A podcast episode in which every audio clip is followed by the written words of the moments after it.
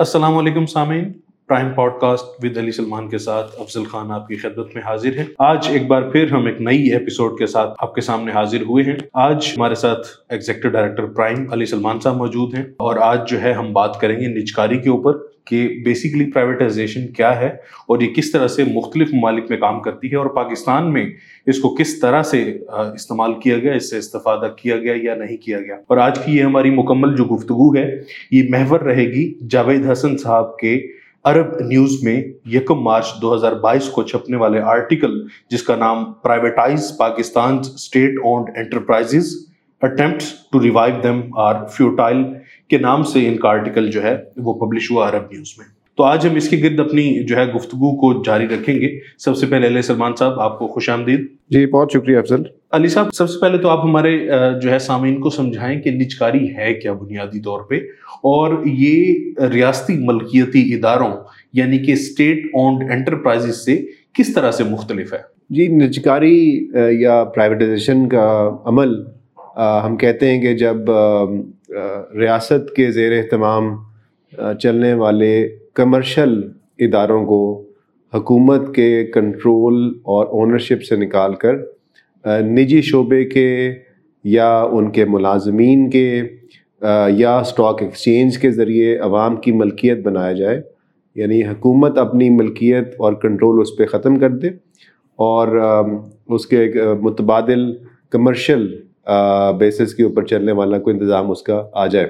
مختلف ہماری جو ہسٹری ہے پاکستان میں اور پاکستان کے علاوہ دیگر بہت سے ممالک ہیں اس کے اندر، ہمارے علم میں ہے کہ حکومت نے، ریاست نے جہاں پر اپنے جو مجوزہ فنکشن ہے جہاں انہیں لا آرڈر کا بندوبست کرنا ہے پبلک انفراسٹرکچر کو سیکیور کرنا ہے، عوام کی لیے ایجوکیشن اور ہیلتھ کا کرنا ہے اس کے ساتھ ساتھ بہت جگہوں پر ہمیں ان کا بزنس کے اندر ایک رول نظر آیا ہے۔ بعض صورتوں میں انہوں نے نئی انٹیز کریٹ کی ہیں، جیسے آئل اینڈ گیس ہے پبلک ٹرانسپورٹ ہے۔ اس کی وجہ یہ بتائی جاتی ہے کہ ان شعبوں کے اندر رسک بہت زیادہ ہوتا ہے اور جو ریٹرنز ہیں وہ بہت آہستہ آتے ہیں یا اس میں پر پروفٹ نہیں ہوتا۔ لیکن عوام کی فلاح کے لیے کچھ منصوبوں کے لیے ضروری ہوتا ہے کہ اسٹیٹ اپنا کیپٹل خود انوالو کر لے۔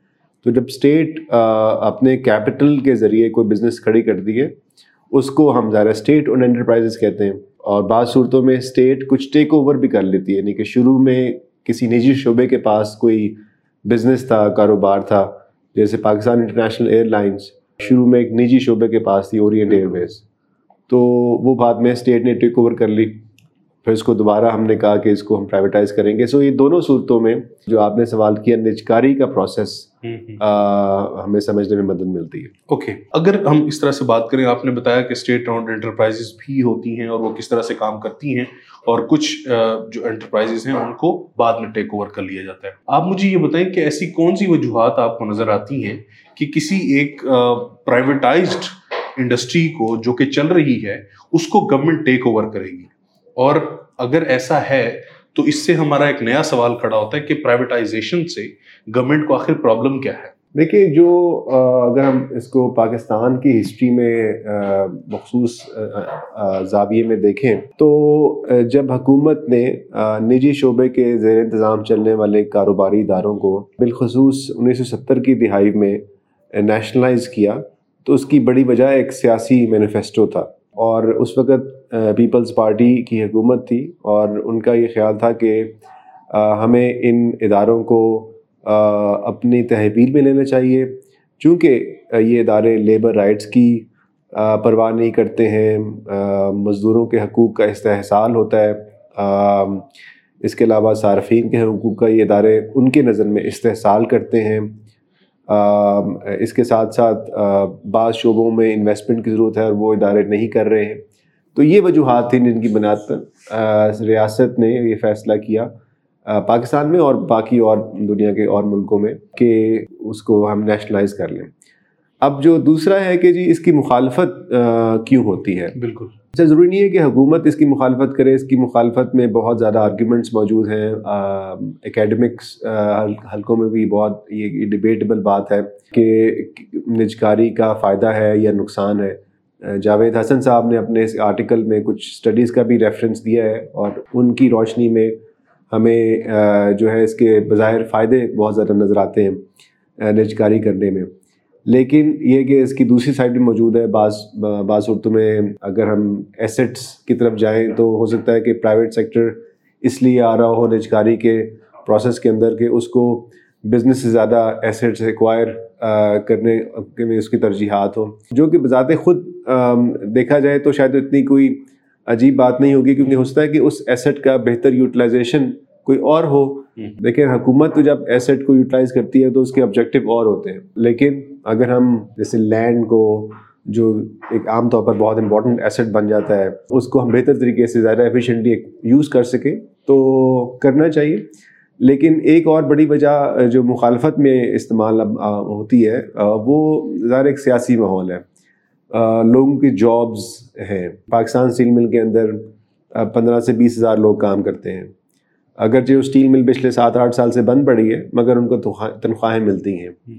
اور اگر آپ پرائیویٹ سیکٹر میں ہیں تو آپ اس بات کا تصور نہیں کر سکتے کہ آپ جو ہے ایک دن کے لیے بھی آئیں گے یا آپ کو تنخواہ یعنی جب ان کے پیکیج کے مطابق تو وہ ملے گی۔ لیکن اگر آپ سال ہر سال نہیں آئیں گے تو آپ کو تنخواہ نہیں ملے گی۔ بالکل ایسے لیکن اکثر سرکاری اداروں میں ایسے ہی دیکھا گیا ہے۔ تو اس کی ایک پولیٹیکل کاسٹ ہے۔ اگر حکومت آج وہ اناؤنس کرے اور حکومت نے کوشش بھی کی لیکن پھر اپوزیشن اس کے اراؤنڈ اکٹھی ہو جاتی ہے، وہ لوگ کہتے ہیں کہ جو جاب لاسز ہو جائیں گے۔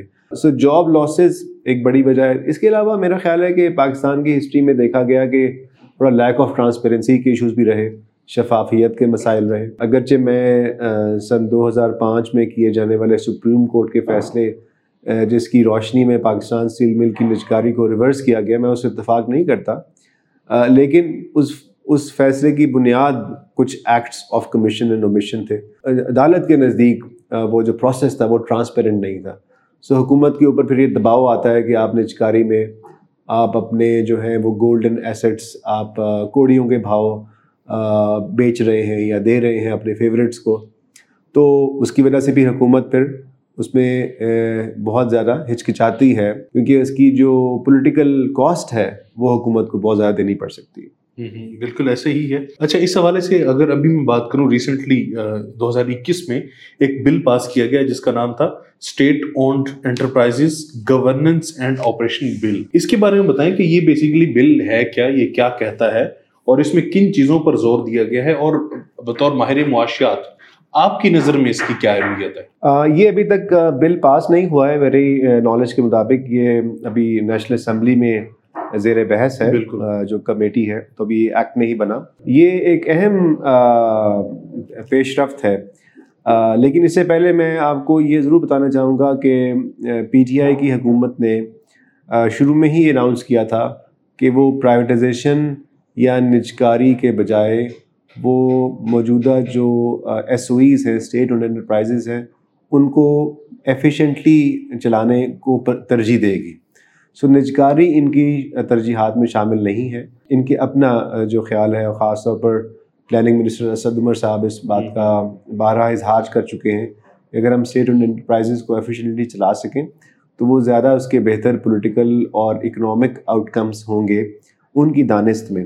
سو اس روشنی میں جب یہ بل بنایا گیا، تو یہ اصلاحات اس میں مختلف تجاویز پیش کی گئی ہیں۔ تقریباً چار سو کے قریب اس وقت اسٹیٹ انٹرپرائزز پاکستان میں موجود ہیں اور اس کے اندر جو خاص طور پر پرائم منسٹر کے جو فارمر ایڈوائزر تھے ڈاکٹر عشرت حسین انہوں نے ان ریفارمس کے اوپر کافی کام کیا اور یہ بل سامنے آیا۔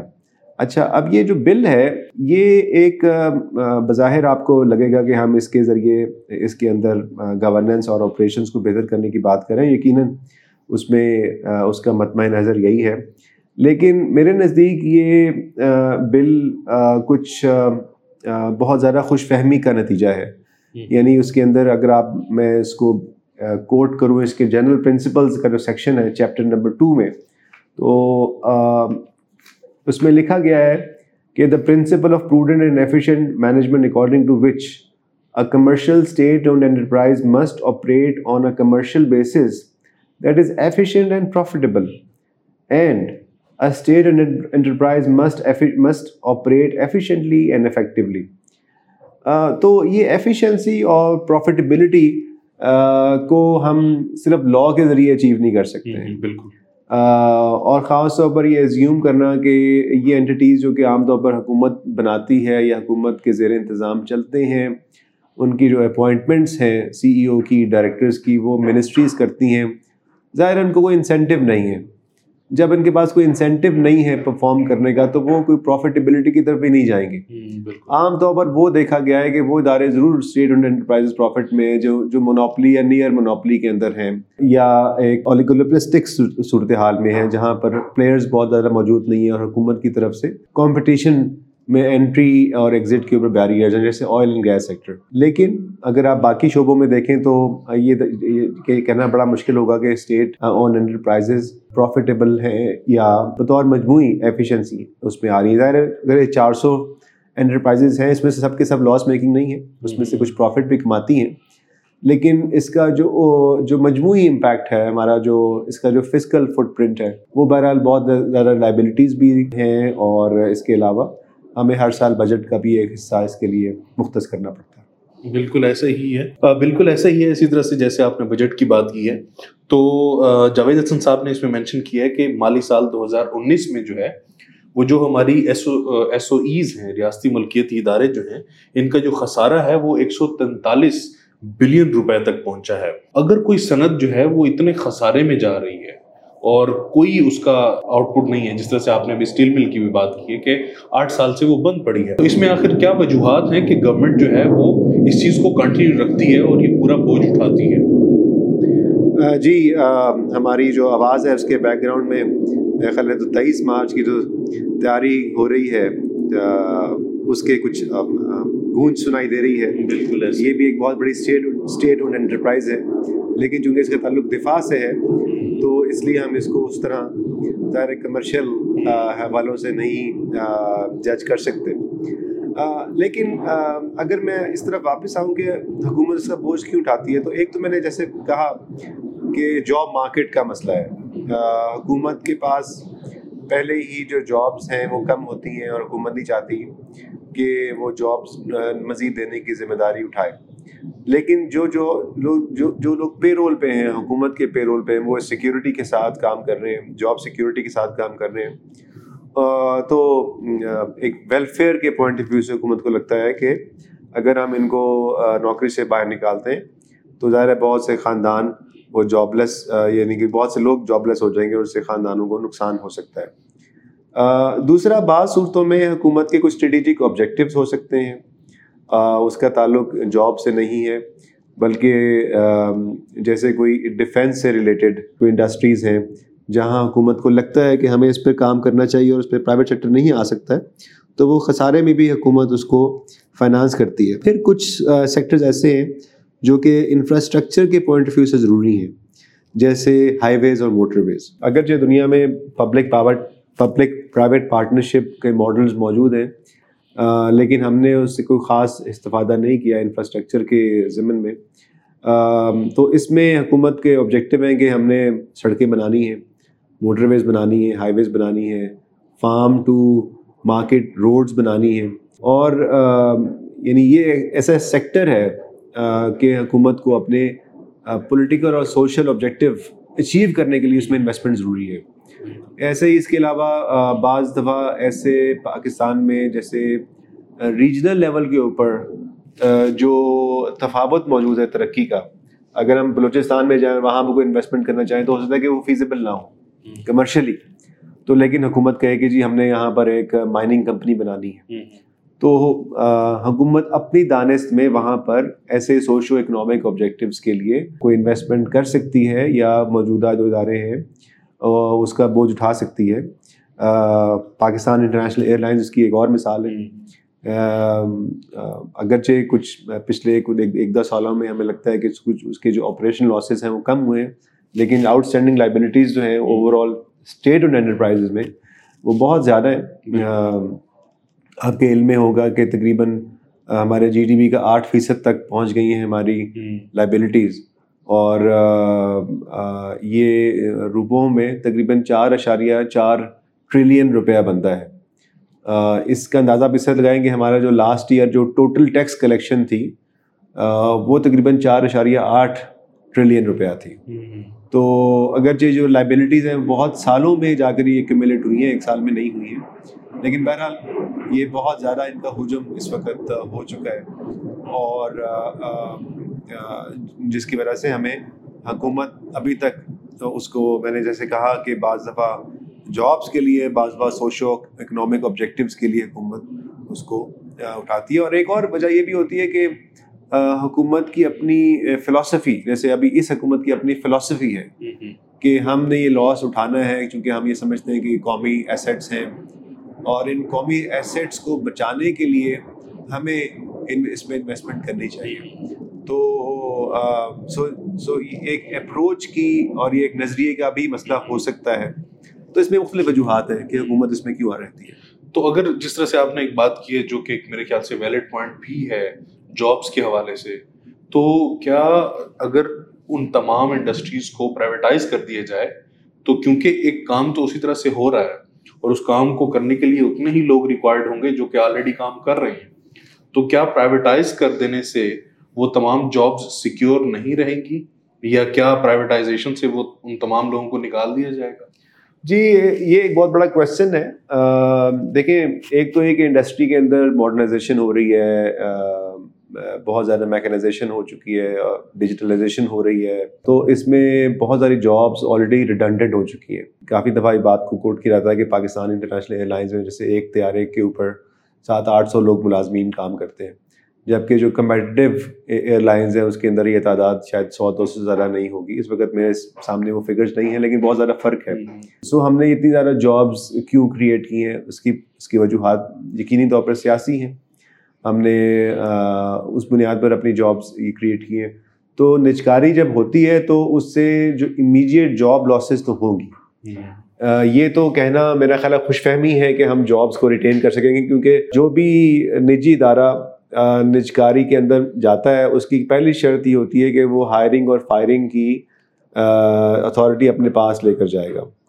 بعض دفعہ وہ گولڈن شیک ہینڈ مل جاتا ہے جیسے پی ٹی سی ایل کی پرائیویٹائزیشن میں ہوا۔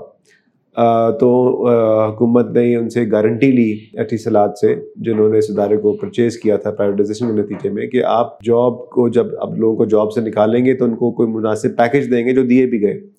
تو وہ تقریباً ورک فورس ان کی ون تھرڈ رہ گئی۔ اگر پہلے سو ملازمین کام کرتے تھے تو پرائیویٹائزیشن کے بعد وہ تیس رہ گئے۔ اب جو باقی لوگ ہیں ان کو گولڈن شیک ہینڈ دیا گیا ان میں سے کچھ لوگوں کو ری اسکل کر کے ری امپلوائے بھی کیا گیا۔ اور کچھ لوگوں کو ریٹین رکھا گیا جہاں ان کے اسکلس کی ضرورت تھی۔ تو اوور ٹائم کچھ ہمارے اسکلس ریڈنڈنٹ ہو جاتے ہیں اور ظاہر ہے پرائیویٹ سیکٹر اس کو لے کر آگے نہیں بڑھ سکتا ہے۔ تو اس کے علاوہ ایک اور چیز ہوتی ہے کہ جب نجکاری ہوتی ہے اور اگر ایک کمپٹیشن کے نتیجے میں ہو اور مارکیٹس فلرش کر رہی ہوں تو وہ نئی انڈسٹری کو خود بخود جنریٹ کرتی ہے۔ سو ایسا نہیں ہے کہ وہ جابس بالکل ختم ہو جاتی ہیں جابس نئے طریقے سے ایمرج ہوتی ہیں۔ جیسے پاکستان میں بینکنگ کی مثال لیں۔ تو بینکنگ جب نائنٹین نائنٹی ٹو سے مسلم کمرشل بینک سے پرائیویٹائز ہونا شروع ہوئے بینکس تو اس وقت سے لے کر آج تک آپ دیکھیں تو ہماری جابس ان دا بینکس بہت بڑھ گئی ہیں کم نہیں ہوئی ہیں۔ اور کمرشل بینکس آ گئے بہت زیادہ پرائیویٹ بینکس آ گئے باہر سے بھی بینکس آئے۔ انہوں نے برانچز کھولیں اور بہت زیادہ اس کے اندر بلکہ امپلائمنٹ میں اضافہ ہوا ہے۔ تو یہ ایک مثال ہے کہ جہاں پر ہمیں امپلائمنٹ لاسز ہوں گے پرائیویٹائزیشن کی شکل میں وہاں پر بعض صورتوں میں پرائیویٹائزیشن کی کی وجہ سے امپلائمنٹ گینز ہوں گے۔ ہم زیادہ جابس کریٹ کریں گے۔ بالکل ٹھیک ہے۔ اب اس میں ایک پوائنٹ مجھے بتائیے گا کہ ہم اگر پرائیویٹائزیشن کی طرف جاتے ہیں تو کس حد تک جو ہے وہ ٹیکنالوجیکل ایڈوانسمنٹس آتی ہیں معاشرے میں اور سوسائٹی کے اندر انڈسٹری کے اندر؟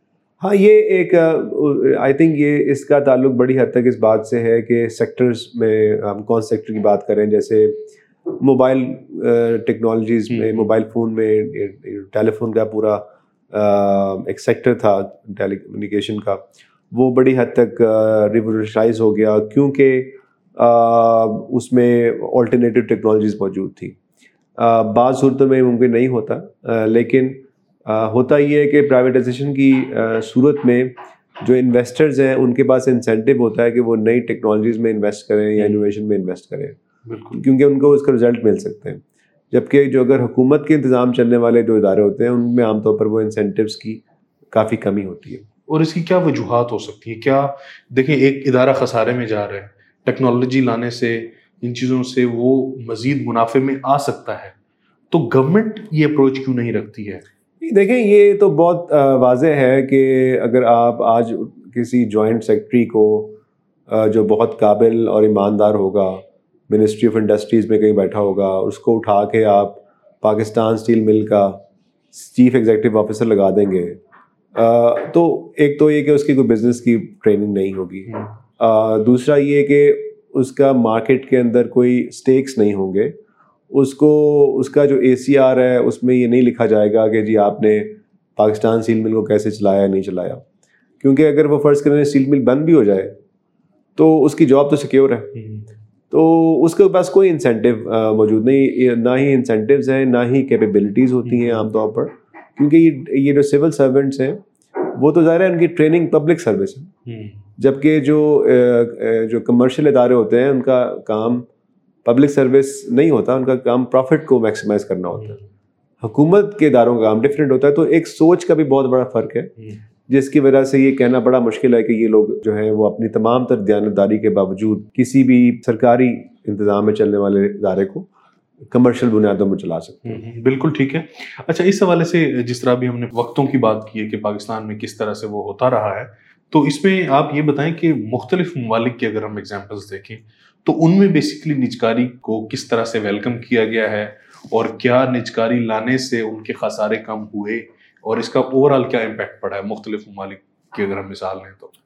آج سے کچھ سال پہلے میں نے ایک چھوٹی سی کمپیریزن یا کمپیریٹیو رپورٹ لکھی تھی، جس میں میں نے اسی سوال کا جائزہ لیا تھا پاکستان، ایران اور ٹرکی کے پس منظر میں۔ اور اس میں جو میرا جو کنکلوژن وہ یہ تھا کہ ٹرکی میں یہ تجربہ کافی حد تک کامیاب رہا۔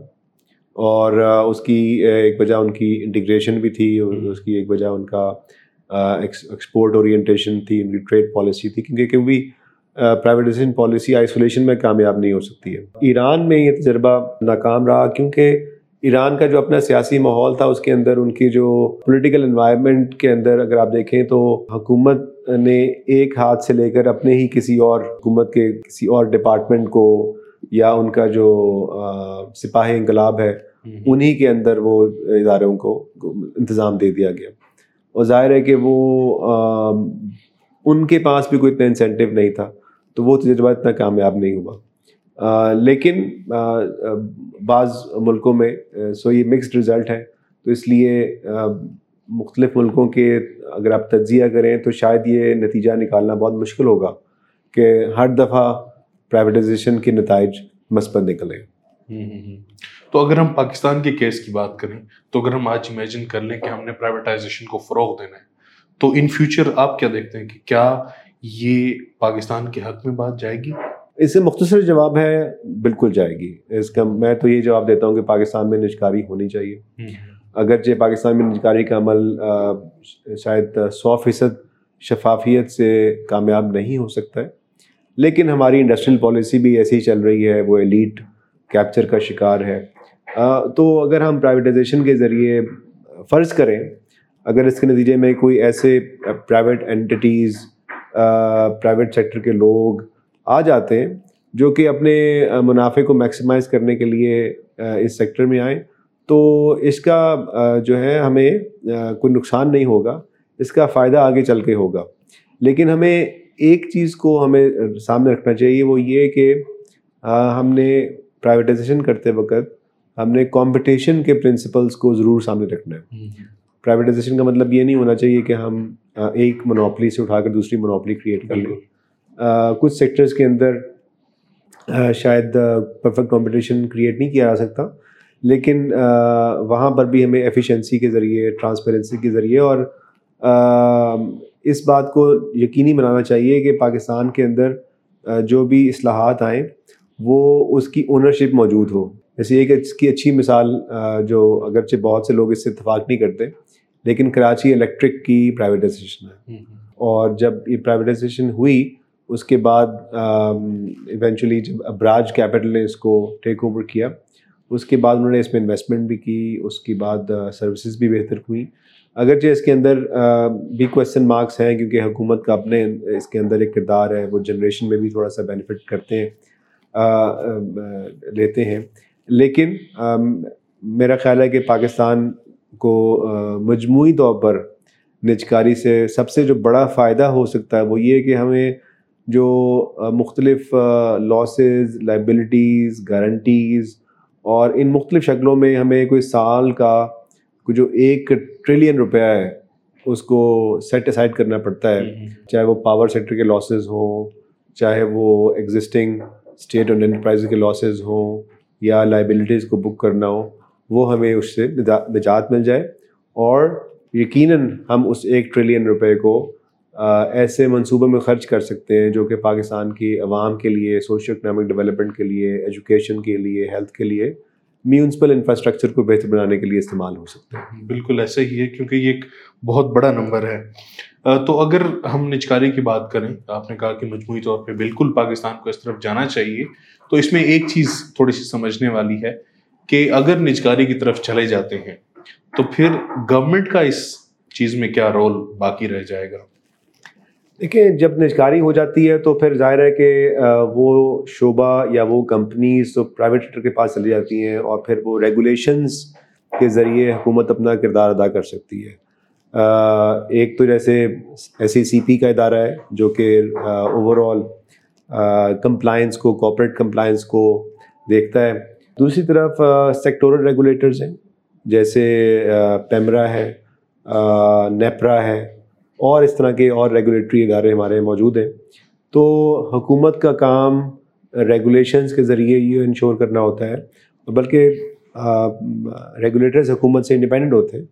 تو لیکن ہمیں اگر آپ پبلک انٹرسٹ کی پوائنٹ آف ویو سے بات کریں تو وہ کنزیومر انٹرسٹ کو بھی واچ کرتے ہیں وہ پروڈیوسرز انٹرسٹ کو بھی واچ کرتے ہیں جیسے کہ وہ فیئر کمپٹیشن کو دیکھتے ہیں کہ اس کے اندر کوئی انفیئر مارکیٹ شیئر کی کوئی ایکسپیکٹیشن نہ ہو رہی ہو۔